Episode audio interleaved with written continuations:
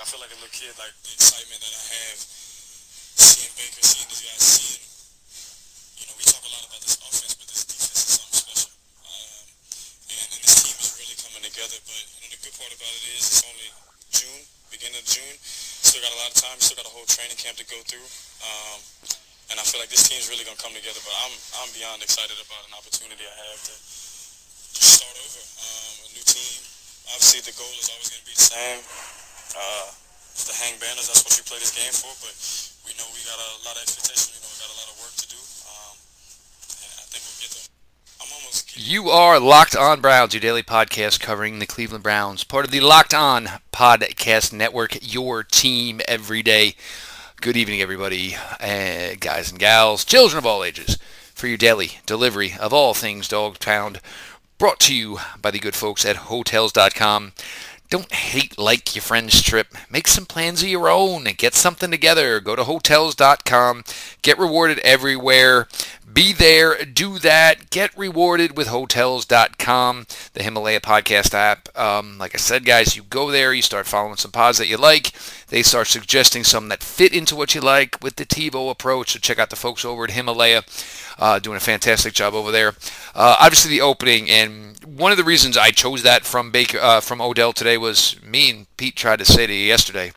Imagine what this looked like on June 4th. Imagine what this can look like going forward. And uh, look, I've gotten to see Odell up close here for five years here in New Jersey. And look, there's a little quirkiness to him, and there's a little flamboyance and showboat to him. But I've said this a million times. It doesn't mean the guy doesn't do the work. It doesn't mean the guy doesn't care about the game. And when he is done, he wants people 10 years later, when they talk about some of the best receivers in the NFL, to mention the name Odell Beckham Jr. Trust me, that is the guy you got. And uh, we're, we're going to get into that in a second because Pete's got some great thoughts uh, from you know, Odell speaking today, which was fantastic. But I guess we will start with this. And Pete, I, I, I don't know if we started digging this grave last night, um, but uh, Des Harrison. And I, Pete, I remember this explicitly the first time we talked about this, and you know he was part of you know the UDFA class of the 2018 draft, and you know you had mentioned some things, but I remember me. The line I said was Des Harrison could be here for three weeks. He could be here for three months. He could be here for three years. It's all on Des Harrison. Are you going to grow up? Are you going to listen to what people tell you you need to do to get better as a player? Or are you just going to continue to think, I'm six foot six, I'm 285 pounds, people are going to just give me the opportunity, which this stupid ass old regime did, Pete, and you don't reward guys who don't deserve it. They did it. It didn't work out.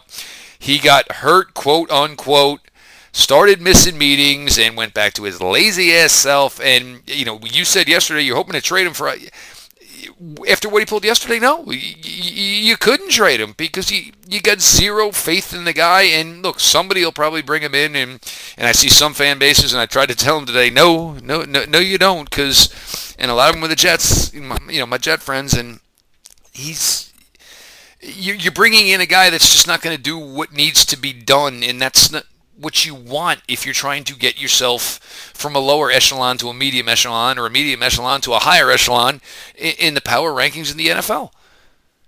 Right. Um, the issues that got Des Harrison, you know, effectively cut uh, have been building. Uh, this is not new. They're the same issues uh, that got him kicked out of Texas. I mean, I don't think he has any drug offenses with Cleveland, but th- this these were all issues with Texas. And you know, when I mentioned what uh, what you know, if you want to call it reporting, mention what we've what I've been told, what we've been told. I've been in touch with uh, uh you know his representation and some other people. Uh, you know, th- these are th- things that as soon as I mentioned this, uh, you know, I got people who cover Texas who said, "Yeah, this is the same guy." Um, has unbelievable talent, but has not uh, put in the work, found the necessary habits to sort of, you know, change the way he needs to change. And he has gotten opportunity after opportunity after opportunity. And Uh, anybody who's been around football long enough knows guys like this. Uh, all the talent in the world, and, and, and you know don't have you know the the uh, necessarily the tools necessary to make it pay off. And that's that's what God does. Harrison. He was a very talented player, uh, and if you if you ask people in Berea, they will tell you two things. He has incredible talent, and he doesn't do the stuff he needs to do to ensure he he got there. And I think Hue Jackson absolutely failed Desmond Harrison. He was hurt in training camp, missed half of training camp, gets basically thrown in with the ones with almost no experience, make, gets made a starter, basically betting that his talent will work out enough, despite the fact he was undersized, uh, needed to get stronger, was behind in that respect, uh, was hoping they'd figure it out. He didn't. He got absolutely destroyed. As again, he was put in position to fail, and he did. And then you know, a- after Hue Jackson failed him, Desmond Harrison failed himself and didn't do those things necessary. And once he got benched, uh, once he got replaced by Greg Robinson, he basically reverted back to those bad habits. Uh, you know, didn't you know fight. Instead, he had you know you can call it a pity party or whatever, but he he went into those same habits that got him in trouble uh, at previous stops, and and the reason he didn't get drafted uh, and you know the Browns needed Desmond Harrison last year. They didn't have enough guys. Uh, this was an issue. Remember, I mean, Joe Thomas retired. They didn't really have a great plan to deal with it. They brought in Greg Robinson. Fortunately, that worked out. But if you remember f- before that, it was uh, okay. We're gonna dick around with this. Hue Jackson obviously made a number of stupid mistakes and jerked around Joe Bitonio and Joe Bitonio. yeah, and Austin Corbett and and and uh, you know, and, and Joe Bitonio talked about how he, you know, he wasn't comfortable with that and, and, and, and thought it was a disservice to him. Uh, and they threw this kid out there. He failed. And then uh, that followed up by Desmond Harrison basically not doing himself any favors. And now with Hue Jackson out of here, with more players in the building that they like in Drew Forbes, uh, they've got Kendall Lamb, who's been repping it left tackle as a backup. They've got uh, Brian Fineanganofo uh, as a guy who can rep potentially. Um, that you know, and, and and Freddie Kitchens as opposed to Hue Jackson, that he he gets you he's not going to deal with this, and it, it, this was the last straw. Uh, whether you know he missed his flight, whether that was simply because. Uh, you know, there was a real issue. It's just one last thing that basically said, look, we're not dealing with this. It's not worth it. They've got enough talent where they don't have to do this. Now, having said that, I fully expect Desmond Harrison is going to get picked up. Uh, again, the talent is there, and somebody will bet on it. This is one of those things. There's only so many guys who can do what he can do, even if he's physically undersized and all those things. But there are teams that need offensive linemen, uh, and there aren't enough. So I expect he will get another shot before ultimately. Uh, and and hopefully the next time he will, you know, if he does get that next shot, that maybe that will be the one that finally, you know, knocks something into place that sort of figures out if I don't do this, I'm going to have to, you know, get a real job and, and whatever. But that's where this is headed. The Browns don't need it. Uh, the Browns decide to move on. Uh, when he was asked about it, Freddie Kitchens just said, uh, we, we, decided we're moving on. But it, this is, you know, this is not a one incident thing. This has been an issue that has been building you know, they gave him the opportunity sort of this year. It was a no risk move uh, to sign him initially, and it was a no risk move to sort of let him hang around. And he cut himself, and that's what this comes down to. And uh, look, it's you know, and you know, Joe Thomas put out the tweet. There's the simplest things of be on time, be attentive, and contribute in meetings. And it, it, even if you have all the talent in the world, there's still things you need to do. But for Des Harrison, yes, there's guys who are starters in top-notch echelon players, and those are the guys. Look, you give them a free pass every now on uh, eh, eh, now and then on some things, and this was the mistake that they made by saying, "All right, you're the week one left starter," and Pete, we hammered away at this you don't reward. And first things first, you if you're a 25 year old NFL rookie, you either grew up in Europe or you came from Canada or there's some feel good story to it. But if you're a kid who's been on American soil this whole time, if you're a 25 year old rookie, you're a screw up. That, that's that's why you're a freaking screw up. So and, and to get handed and here you were, you were a starter in the NFL. They gave you a job and you did nothing to earn it, and you pissed it away. And, and look, yes, somebody else is going to give him a shot, but it's the same old thing. And you know, look, and the fact that nobody and we, you know, people had told us, you know, Austin Corbett found the weight room, spent a lot of time in weight room, and you know, asking, you know, why haven't we heard anything about Desmond Harrison? Well, uh, I don't, yeah, I don't know, I, you know, and he just did nothing ever.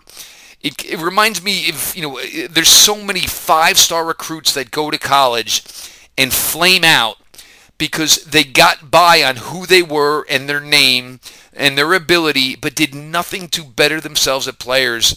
And he is a prime example, and it always takes me back to the movie The Bronx Tale. There's nothing worse than wasted talent. God blessed you when you were born with something that a lot of people didn't have but you did nothing to better it. And I mean, good riddance at this point. You know, Forbes, obviously, you know, Joel told us here's a guy that, you know, walking around with his playbook, you know, hello, sir, I got to get to a meeting. And, you know, Fineanganofo, give these guys the opportunity that Desmond Harrison was going to get. Even if they don't pan out, they deserve it more. And you know, you know, good riddance to bad rubbish is, is pretty much the thing with Desmond Harrison, and they probably let it go on too long because if the guy was literally significantly late to meetings or didn't even make it to meetings last year, he shouldn't have been in the building anyway, Pete. No, I, I mean, but but this is the thing. It, it, it gives Freddie Kitchen sort of the ability to make a point to his roster.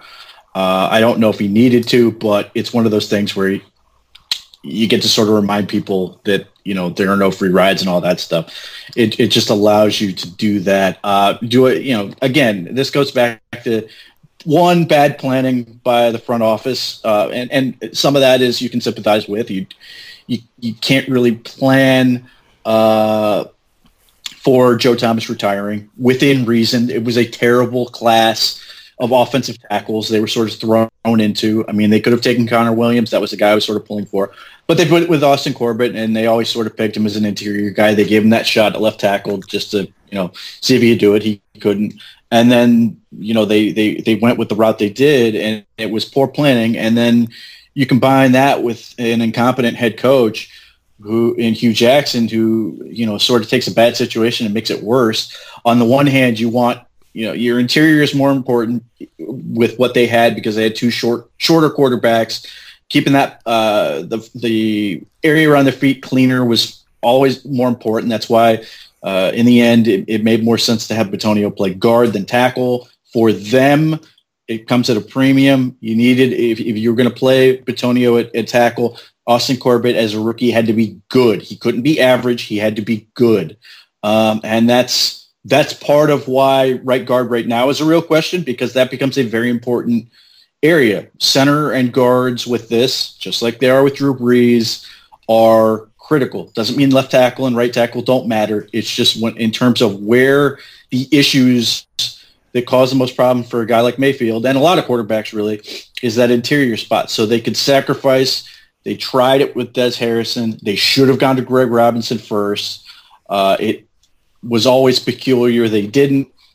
Nevertheless, thankfully, uh, Greg Robinson was able to step in and, and play functionally. I mean, that, that, you know, to, to think of how dysfunctional that position was to then getting, you know, it, it's not Greg Robinson was by no means great, but just being functional was that massive of an upgrade that it made uh, all the difference in the world for that team. So it's you know it's unfortunate. I mean, and, and you know the, the headline is you know your starting left tackle gets cut. Well, you know I, it, it sounds more meaningful than it is. I mean, it's a great headline, but this is this is sort of what happens, and I, and I think this reinforces Freddie's message. I think it's really big for Campen because he's not a guy who's going to mess around with this guy. He got you know he's a hard.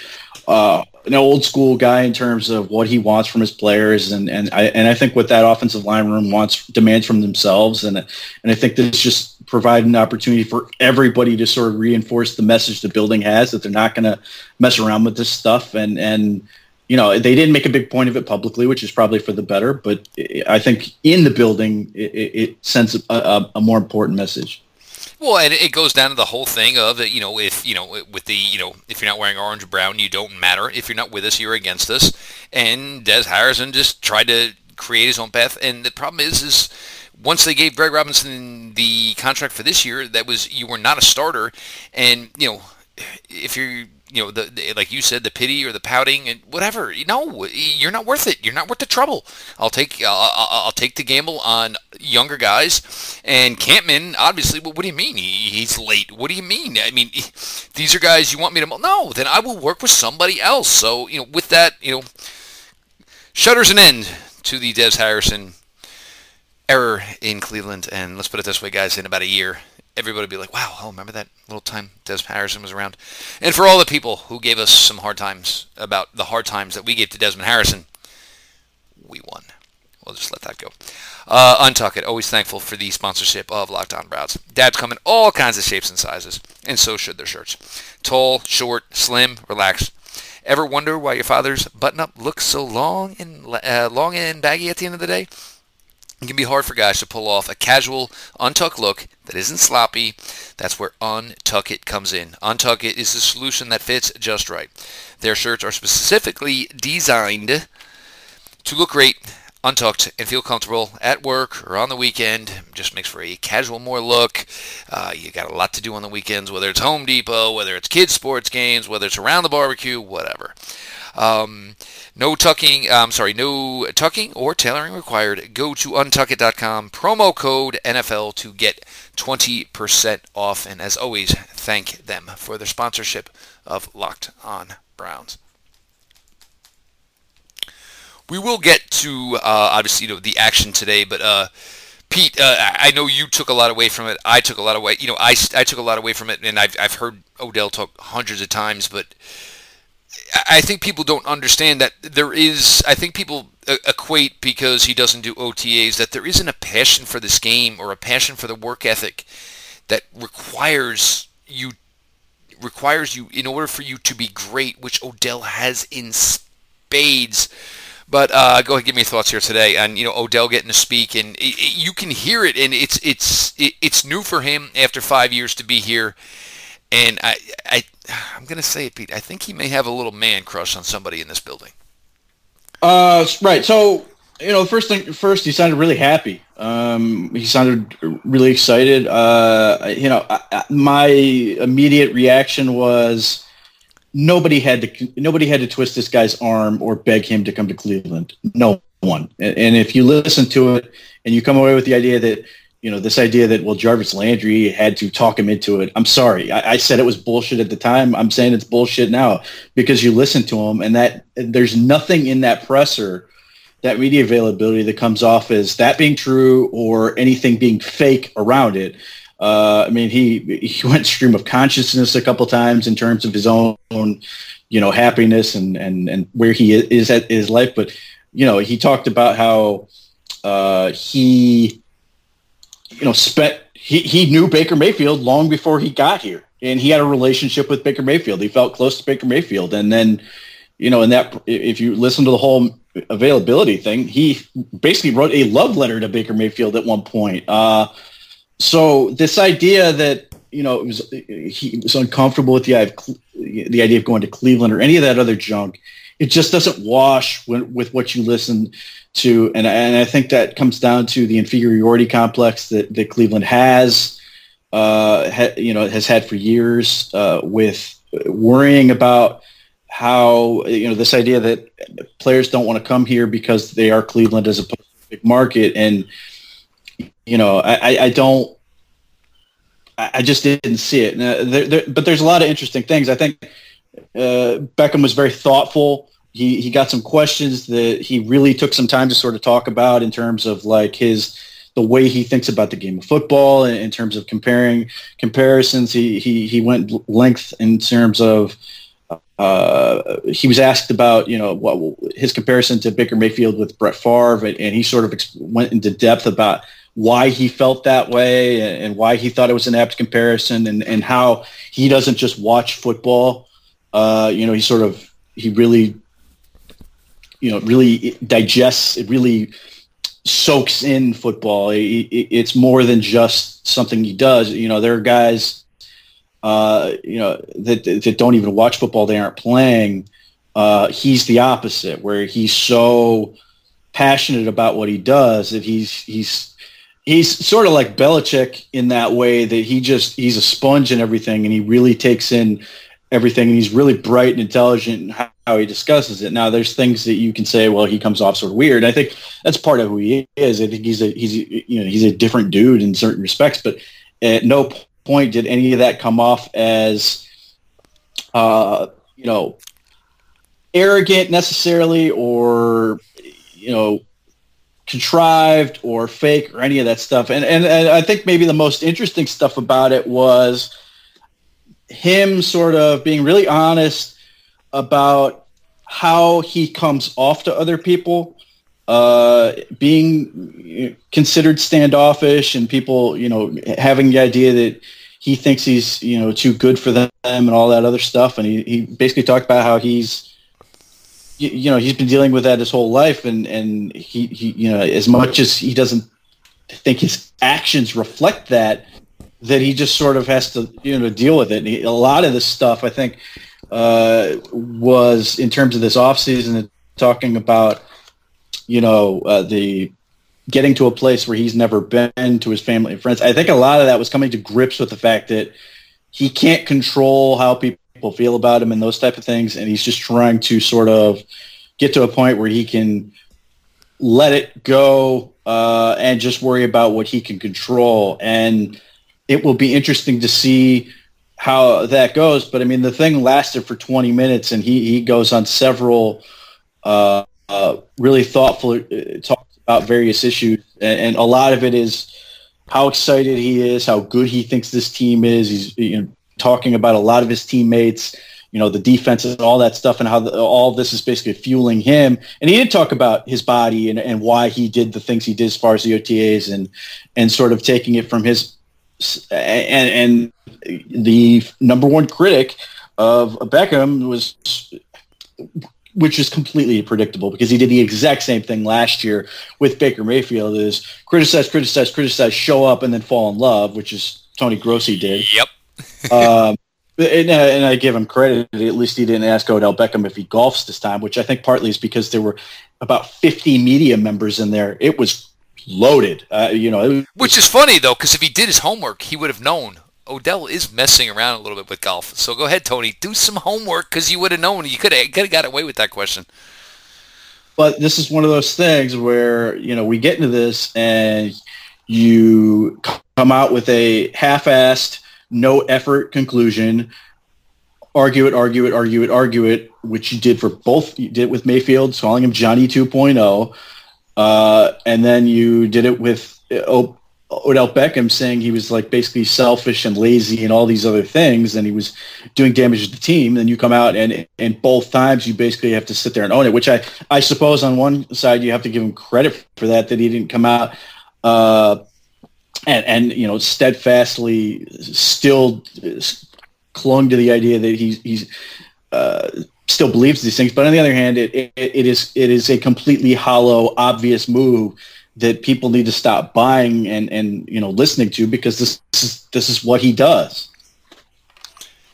But uh, the thing, and just you know, and love every minute of it. And this is the thing, and you know, he doesn't feel he needed a fresh start. He felt he was okay in New York. And look, if if you saw some of the stuff from Giants OTAs today, and and Odell did take that dig today. Huh? I got to get a little bit ready, a little more heat coming on these balls, a little bit out of the cut. But th- this is what you're getting. You're getting a guy. He doesn't maybe want to be the vocal leader, which sometimes will happen because a guy is that talented. He'll be fine with letting Baker and Myles and these other guys do that.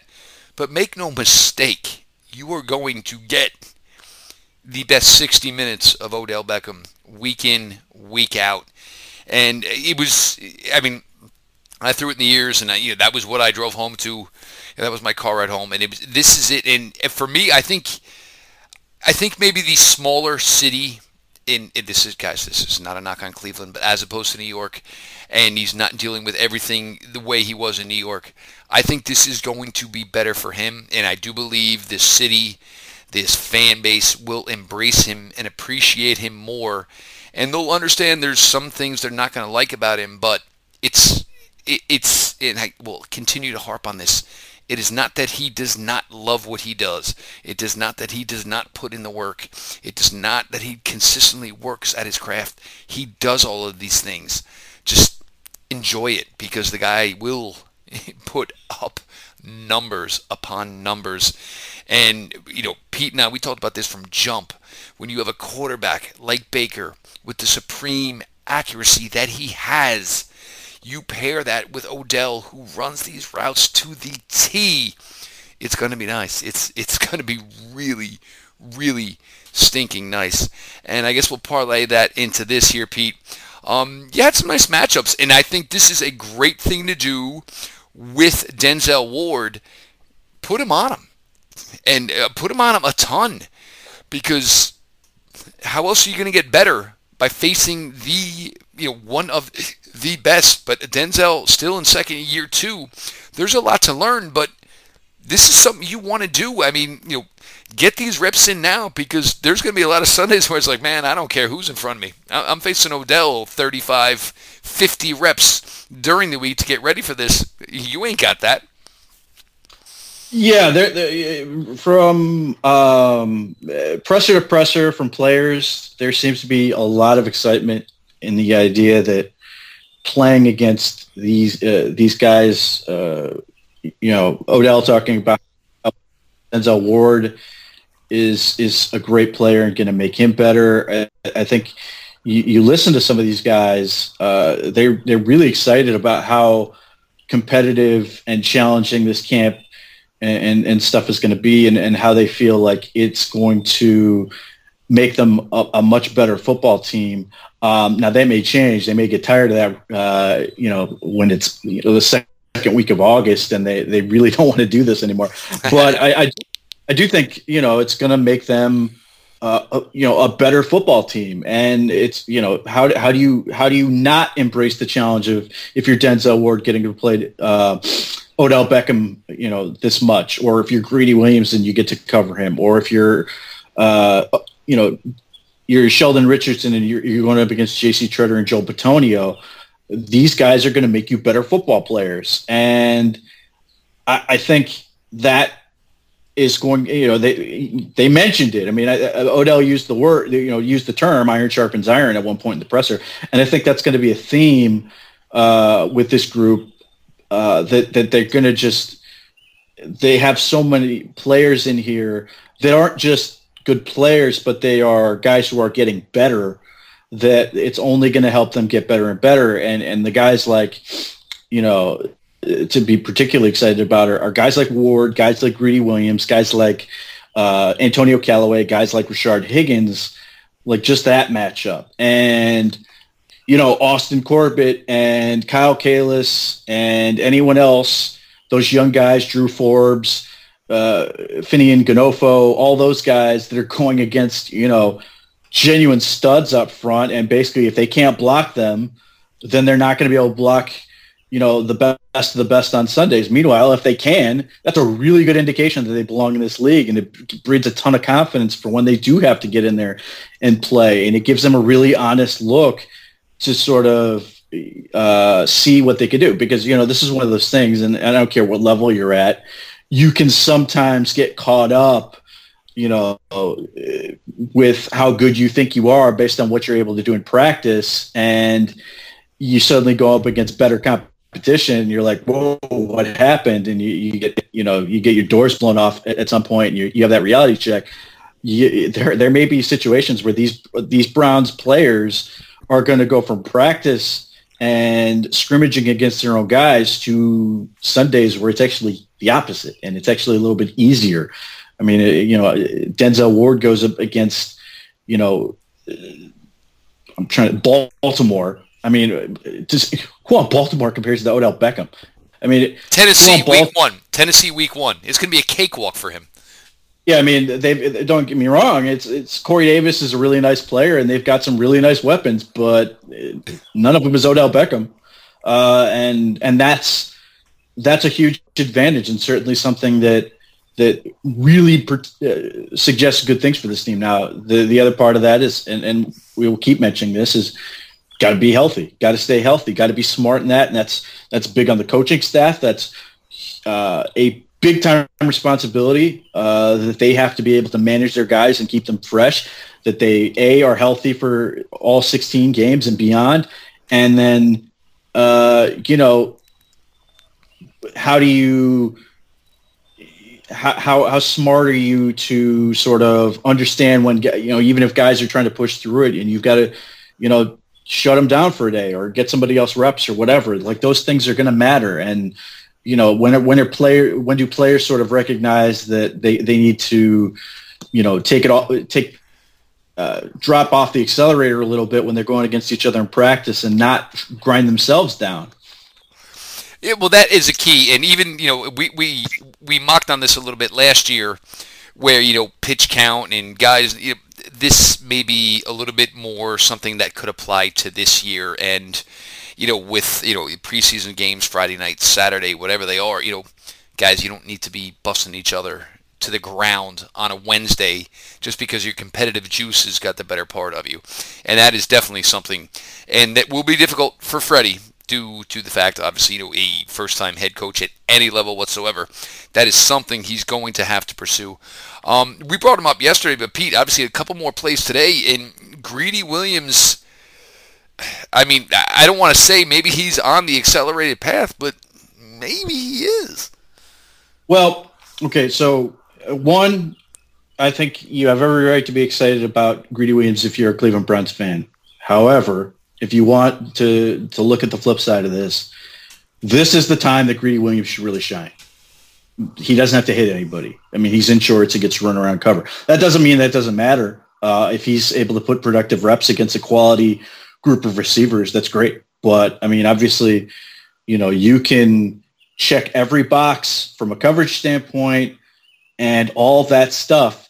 But when the pads come on, what's going to happen? Is he going to be able to take guys to the ground? Is he going to be able to hold up to that kind of physical punishment? All those things. He is a very skinny dude. If you ever get a chance to see him in person, you you know, he's a really skinny guy.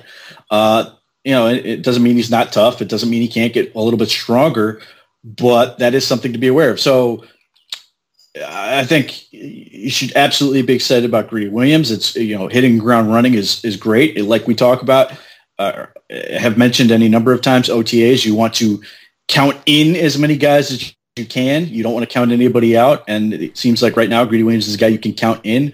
But everything with Greedy Williams comes with the caveat of what happens when the pads come on and he's going against, you know, Sunday afternoon type dudes. Can he hold up? And if he can, then you're sitting there going, wow, this could be really special. For now, it's great, but there's a but.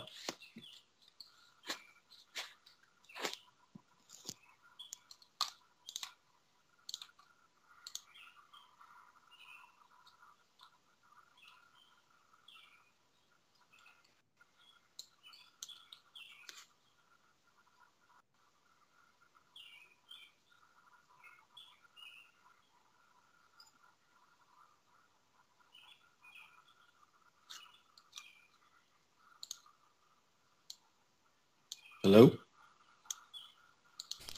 With you know, with greedy, the thing is, is you know, Joe, uh, you know, Conner, Mark Ingram, Joe Mixon. These guys are to be coming around the corner. They're to get the corner. You've got to do your job, and you've got to be ready to. You know, it doesn't matter. It doesn't have to be pretty, but you've got to be a functional, and you have to be a contributing tackler, and that will be the thing with uh, you know with greedy. Obviously, none of that we're going to be able to monitor till August. And guys, you know this is some of the things we said about Denzel last year at this time, and got himself into a little bit of trouble. But what did he do the first preseason game? Drew himself a 15-yard penalty against the New York Giants, laying some wood. Like, all right, know, I'll get paid if you're going to pay me. Yeah, I'm going to hit. So that's it. Pete, anything you want to take out of today before we start getting to some listener questions? Um, the, conti- the continued rotation. Look, I think right now they're having a, a, whole bunch of linemen do a whole bunch of things, and right now they feel they have four starters, and they're just gonna just let everybody kind of rotate, do a whole bunch of stuff, and figure it out as it goes. The only thing I would point out, because it's not getting very much coverage, is how much they are moving Myles Garrett around and Olivier Vernon around. Uh, Myles Garrett. A little bit of it. We're seeing some NASCAR, Pete. We're seeing some NASCAR. Well, yeah, that was you know, like again, that was one of those things where you know, as soon as this happened, it was how how fast can we get Myles Garrett at the three with Avery and and and uh, Vernon on the outside coming, and that seems to be a thing they're embracing. But the other other part of that that you know it wasn't clear how much of this is going to happen is is they seem to be toying a lot with Myles Garrett going over to the left end, uh, with Vernon being able to go to the right end, which is good. All these poor right tackles. Right. I mean, that's the thing. Is is again find the turd. The turd on so many of these teams is Matt Feiler, uh, Bobby Hart. You know those type of guys, and you can put a guy like Miles Garrett and move him around yeah, it's insane to me that you would have this guy and basically say you're only going to be at this spot so they can game plan for this. Now they have to think about they have to game plan for and and and every single one of those linemen has to now prepare for Myles Garrett and they have to prepare for Olivier Vernon and they have to prepare for uh, Sheldon Richardson and they have to prepare for Larry Ogunjobi and Genard Avery. That is a huge dis- advantage to have. And why wouldn't you do that? And you know, that there there seems to be a lot with Steve Wilks and sort of moving guys around, which uh, is great. You know, that was a frustration, obviously, with Gregg Williams, among others, but that is one of the things I'm most excited about. And again, this is another one of those things where I, you know, I, I, know, and I poked fun at it. Freddie Kitchens asking, begging people to ask about defense, and, and you got more of that today, which is great. But part of the reason it's hard to talk about defense is because it's another area where until you get pads on, it's really hard to sort of appreciate it outside of, you know, straight coverage. Uh, I mean, you can admire Myles Garrett's speed and explosiveness and all that stuff, but it's really hard to sort of get a sense of just how special guys are when they can't go full go and, and guys look like they're getting, you know, sacks where linemen just have to stop because of the nature of the beast. Or the flip side of that is, you know, defensive linemen aren't supposed to bull rush uh, in this type of scenario, which gives an advantage to offensive linemen. So, yeah, I mean, it's it's. Uh, I think the reasons to get more excited about the defense will will continue coming, and so right now it's a lot easier to get more excited about the offense. Uh, obviously, you've got a lot of toys there, and a lot those toys can sort of show off right now, as opposed to uh, lay, you know, as opposed to the defense where it's a little bit harder to showcase. Yeah, and, and, look, even still though, I mean, you know, with the defense making some plays and the interceptions of Baker, understand those guys are, are pretty good too. And uh, and look, you know, to keep with it, the iron sharpening iron. Look, it's there's going to be some battles, and it's going to be interesting how they control it all because you know, there's just too much talent on both sides of the ball, and these guys. Look, I mean, it doesn't matter when when you say it's live, and it's buckle up and put your mouthpieces in. These you you revert to the football player you've always been. It doesn't matter that it's practice. You, want to go 100%. So it's it's in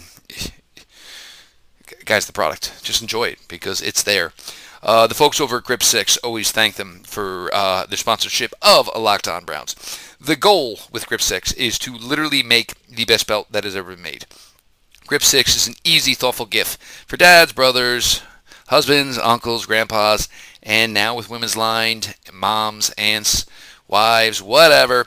Ultra lightweight with no holes, no flap, and it carries a low profile with the buckle laying flat against the waist, making the belt super comfortable Grip 6 is the only belt with no holes, no flap, and no bulk.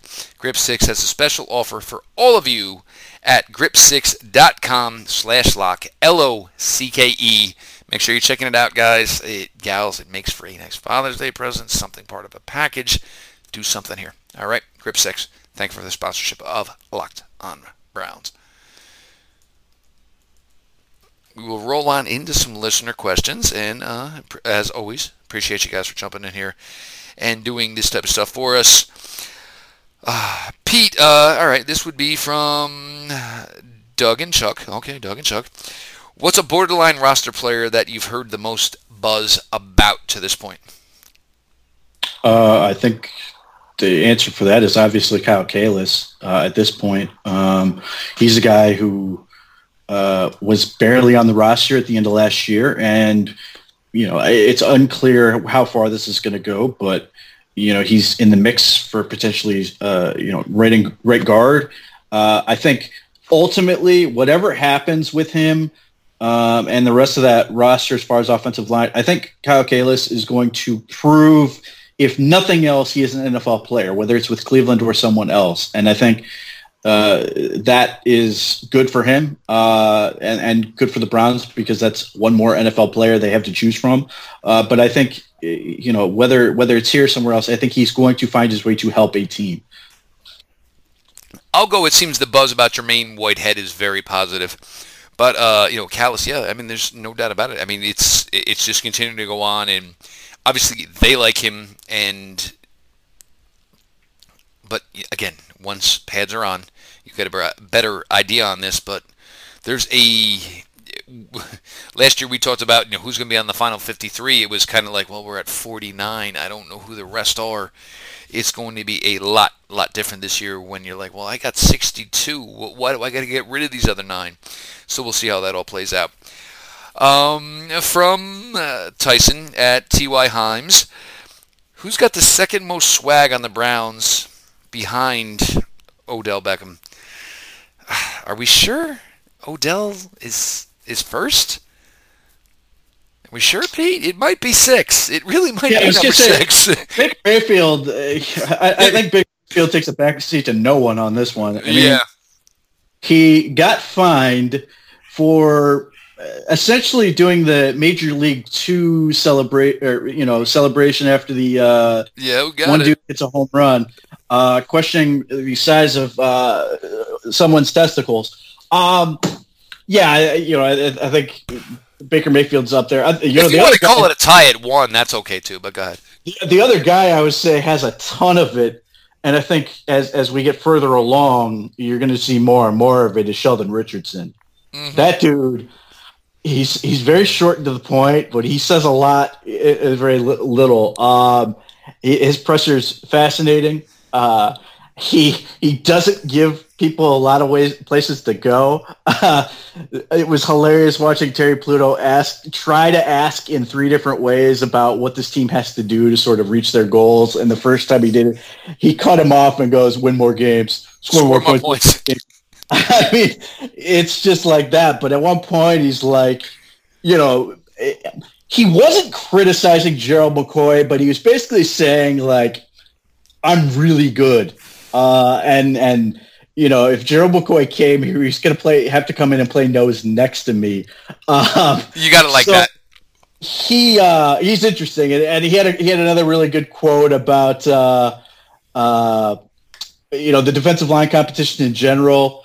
Uh, he he he go in regards to sort of the I think it was Dan Labbe or Nate Ulrich asking about uh, you know the, the, the the competition of the pass rush and and hit you know trying to outdo each other. And his his his uh, response was if you don't need me beat me. Uh, so you know that's one of those things where like uh, you know he's he he is a a he's got he's got sort of that Shaq pithy quality to him um, he, he he's got some good you know some good one one liners uh, and and he's he's just an interesting dude. I, I hope he can you know I, I and, and and I've said this from the beginning. I think this this uh, defensive line room will be really really good for him. Uh, in terms of keeping him focused and all that stuff, but it also sort of forces him to raise his game because you know he might be the third, fourth best defensive ta- uh, defensive lineman on this team uh, depending on you know how things play out. So it's it's it's a, real opportunity for him to sort of showcase you know, how good he can be and on any given Sunday, you know, who's the best that week. And I think that's something that he and all those other guys are sort of really uh, excited about. And we, we talked about this. We talked about this last night, and it, it you know it, this started last year with Larry and Miles, and it was the inner competition of being great for the greater good. But now you got two more names into it, and I guess Genard Avery. Look, I from everything you're hearing, Genard Avery is part of that group. Um, he's maybe only going to play linebacker in a pinch, which I'm fine with. That's fine. I have no problem with that. It's just one of those things. Like I, you know, you mentioned this, and well, he's part of the linebacker group. First, who cares? And B, no, he's not. He's really, really not. He's going to be a defensive end, and and they're not going to mess around that. I mean, if they want to line him up a couple yards further away, so be it. It's effectively dropping a guy into coverage at that point. But at no point are you sitting there, are, are you really calling what Genard Avery does outside of some very rare circumstances a blitz? He is part of the pass rush. And if you're part of the pass rush, you're generally considered part of the defensive line or that term loses all meaning. But yes, uh, I think, you know, whatever idea about him playing a meaningful amount of Sam linebacker reps went out the window when they drafted uh, Sione Takitaki because I think that's the job he's going to have. And uh, in, in and kudos to them because you know you drafted a guy last year. In look, they either way you hit a home run with John Avery because you got a player in the fifth round who contributed right off the bat. But finding what he is best at and you know, I had talked about this a million times. Where is this Elvis Elvis Dumervil type, the guy who was a pass rush specialist? And look, it it looks like it's going to be Genard, and you see these reps, and for a guy who is you know six feet and change, he is ridiculously country boy strong, and he'll bring a nice addition to it. He's a, he's a power lifter with speed. I mean, he was legitimately a power lifter, and he's yep. he's athletic. So it was either you know go out and shoot some animals as a hunter, or just you know throw some weight around for the fun of it. And but yeah, oh, oh my God, you, you put Genard Avery in there, and now you have you know you will that gives you a four end rotation because you can use Sheldon in that role with Larry. Figure out the rest. Uh, somebody develop. Somebody gets cut June first. Uh, I'll tell you right now, don't cut any D tackles in late July or August because this team will be on that um, at underscore rel underscore. And this, thanks for bringing this up because there was so much went on today, and it almost seemed like it was a blip on the radar scar, uh, the blip on the radar screen. Uh, Trent Trent Williams, Pete. The injuries do scare you, but the guy's got a shitload of talent, Pete. Um, so it's a report from Jason La So let's put that out there. His track record is spotty. Grain, of, he, grain of salt. but though he is from the area and he probably does have you know enough insight to and, and ability to get to uh, Trent Williams people to find that one out. Um, Trent Williams is a Hall of Famer. He's going to be a Hall of Famer. If he if, if there's any doubt about that, it's insane. He is a legit Hall of Famer.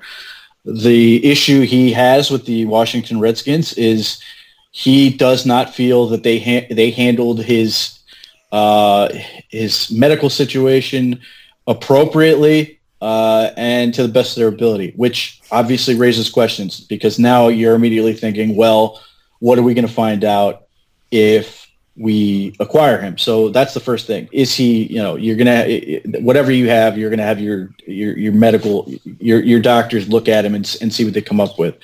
Having said that, um, if he is actually available, he is uh, tremendous. He's under year for two con- two years, under contract for two years. Uh, the the two years are very reasonable. Uh, they can swing a deal theoretically if the Redskins were so inclined. If you know they they they could swing a deal where they trade get Greg Robinson. Uh, that works from a financial standpoint. It doesn't kill them by any stretch. Uh, but you know, teams aren't in the market to give away Hall of Famers, and especially a Washington Redskins team that has ownership that is could not get any lower in terms of how the fan base there feels about him. So he could hard ass Trent Williams to basically call his bluff and and sit let him sit out if that's what he really wants to do, uh, and basically say you know if you don't want to play for for us, that's fine. You you cannot get paid uh, because you know the Redskins are pretty bad. Uh, you know they might be okay, uh, a mediocre football team. The flip side of that is they do have Dwayne Haskins.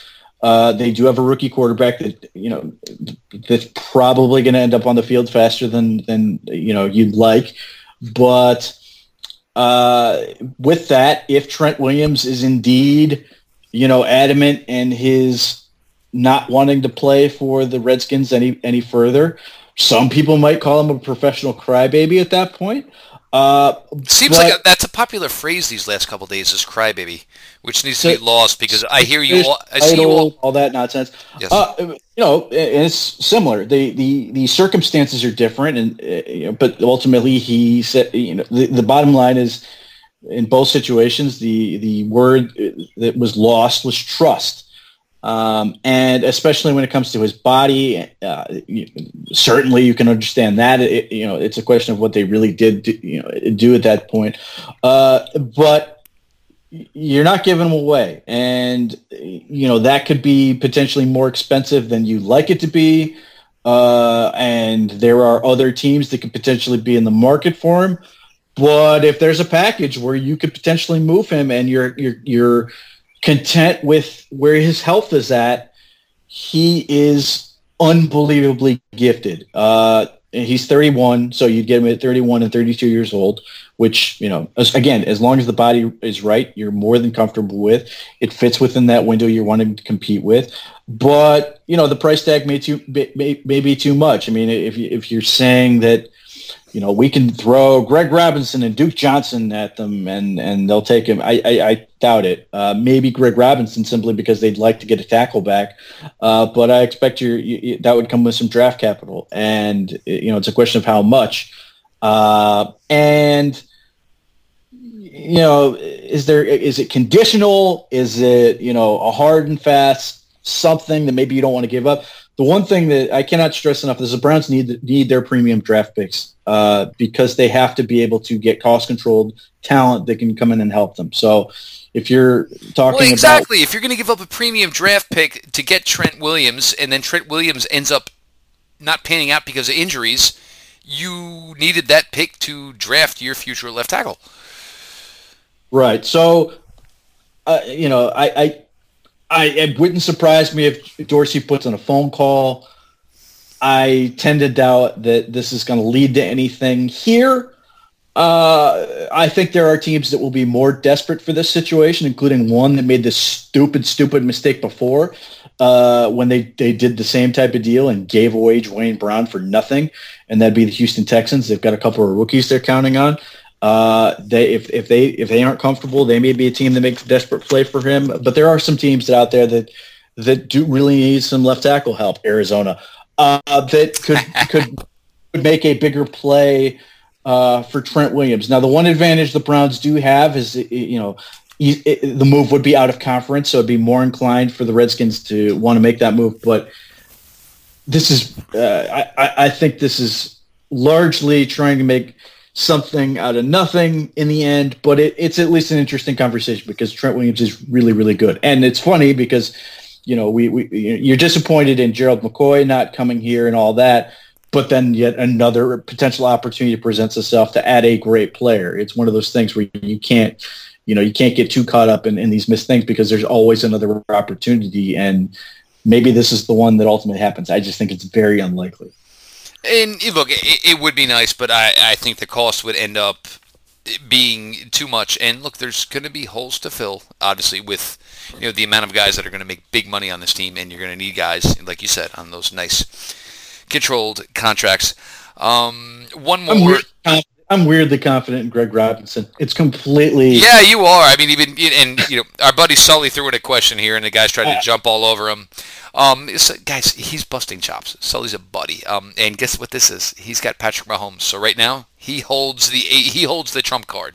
So leave Sully alone in that one. That's that's maybe the other reason I'm not as high on the idea of Trent Williams is because I'm irrationally confident that Greg Robinson's going to have a great year. And most uh, people would say, "What are you drinking, Pete? What are you drinking that has you this excited about Greg Robinson?" But look. I, I know who trains him, and I, yep. I feel like last year was a big confidence booster for him. That He's is the thing. That is the thing. Coach. in James Campen. I, I you know, they, they're not messing around with it. He's working with Bitonio the whole way this year. Uh, I, you know, we'll see. I, I am totally ready, ready to be dead wrong on this. I really want to see him be the run blocker that he was at Auburn and really own that part of the game and dominate that front. But well, for whatever reason, I am irrationally confident in, in, in Greg Robinson for this year. So we went from the Greg Robinson could possibly play his way out of Cleveland or he won't be good enough. That part is thrown out. We're throwing that part out. Greg Robinson is going to play his way out to a huge contract somewhere else. Peter's always that is yeah. I mean, I I mean that's the, the, my original point is still true. I don't think there's any. I, I think you're trying to thread a needle uh, with any contract for Greg Robinson and and the level of play he has to have to sort of make it so you want him back for another year. I don't think he's back, but I, I am more inclined to believe that he's going to get a, a, a, contract and, and, you know, that, that everybody's going to crush for when he signs somewhere for it. But in my mind, if he, if he plays great this year or, you know, good enough, God bless him. He did everything he needed to do for the Browns and he gets that rich reward somewhere else. Great win-win. And it's always nice to see a guy who had, you know, came in with so much promise, carried a massive label as a bust, and then find your way to just shed it and get your get your life, get your career on track. Uh, last one here from John uh, at John nine seven nine three eight two one nine. I gotta be honest, John, with your handle, the only thing I'm thinking is at John eight six seven five three zero nine. But it is a good question. Um, some people have asked this. Um, the contract status with Kareem Hunt after 2019? Go ahead, Pete. He is a restricted free agent. Um, and at that point, the Browns have options. They could tender him uh, at various levels, or they could just go ahead and sort of let a team sign him uh, and take, you know, the compensation for it, uh, which I think is more likely to go. But I mean, you could something along the lines of a second round tender and see if a team bites on it. I'm guessing that's not likely to happen. Maybe an original round tender, uh, but uh, my guess is they won't tender him at all, and they'll just basically allow. Uh, they'll have the ability to right right of refusal, uh, but I, I, think in this case they they will find a way to either. Uh, the team will sign him and they'll get something for it, or they will work out some sort of deal where you know they they effectively agree to release his rights for something and he signs somewhere else. I I, I and I, I again I, am prepared to be dead wrong. I I think this is one of those things where if you can get a productive great year out of out of uh, out of Kareem Hunt, you don't gamble and let it come back to bite you, and you let that sort of pay off, and you move on. You're you're going to have to uh, get another guy, which is fine, but you're not going to want to put a ton of money into running back, assuming it would cost much. But I, I think it becomes a really unlikely possibility that he's back for another year. I think somebody will at that point will will you know if he proves himself, there are enough desperate teams out there will will give him enough money that will make it worth it. But uh, you know, stranger things have happened. Obviously, you had the situation with Rashard Higgins. That restricted thing does scare off a lot of people, uh, and they feel like they don't want to negotiate your contract for you. But I think in this case, it might be different because you know the, the Browns would sort of be sending the message that they don't really in, intend to uh, match an offer, and and they are going to go ahead and let him go. Um, and the first thing I'll look at is a team like Philly, who's you know using four and five running backs and you know maybe you could just pay Kareem Hunt and another guy or two.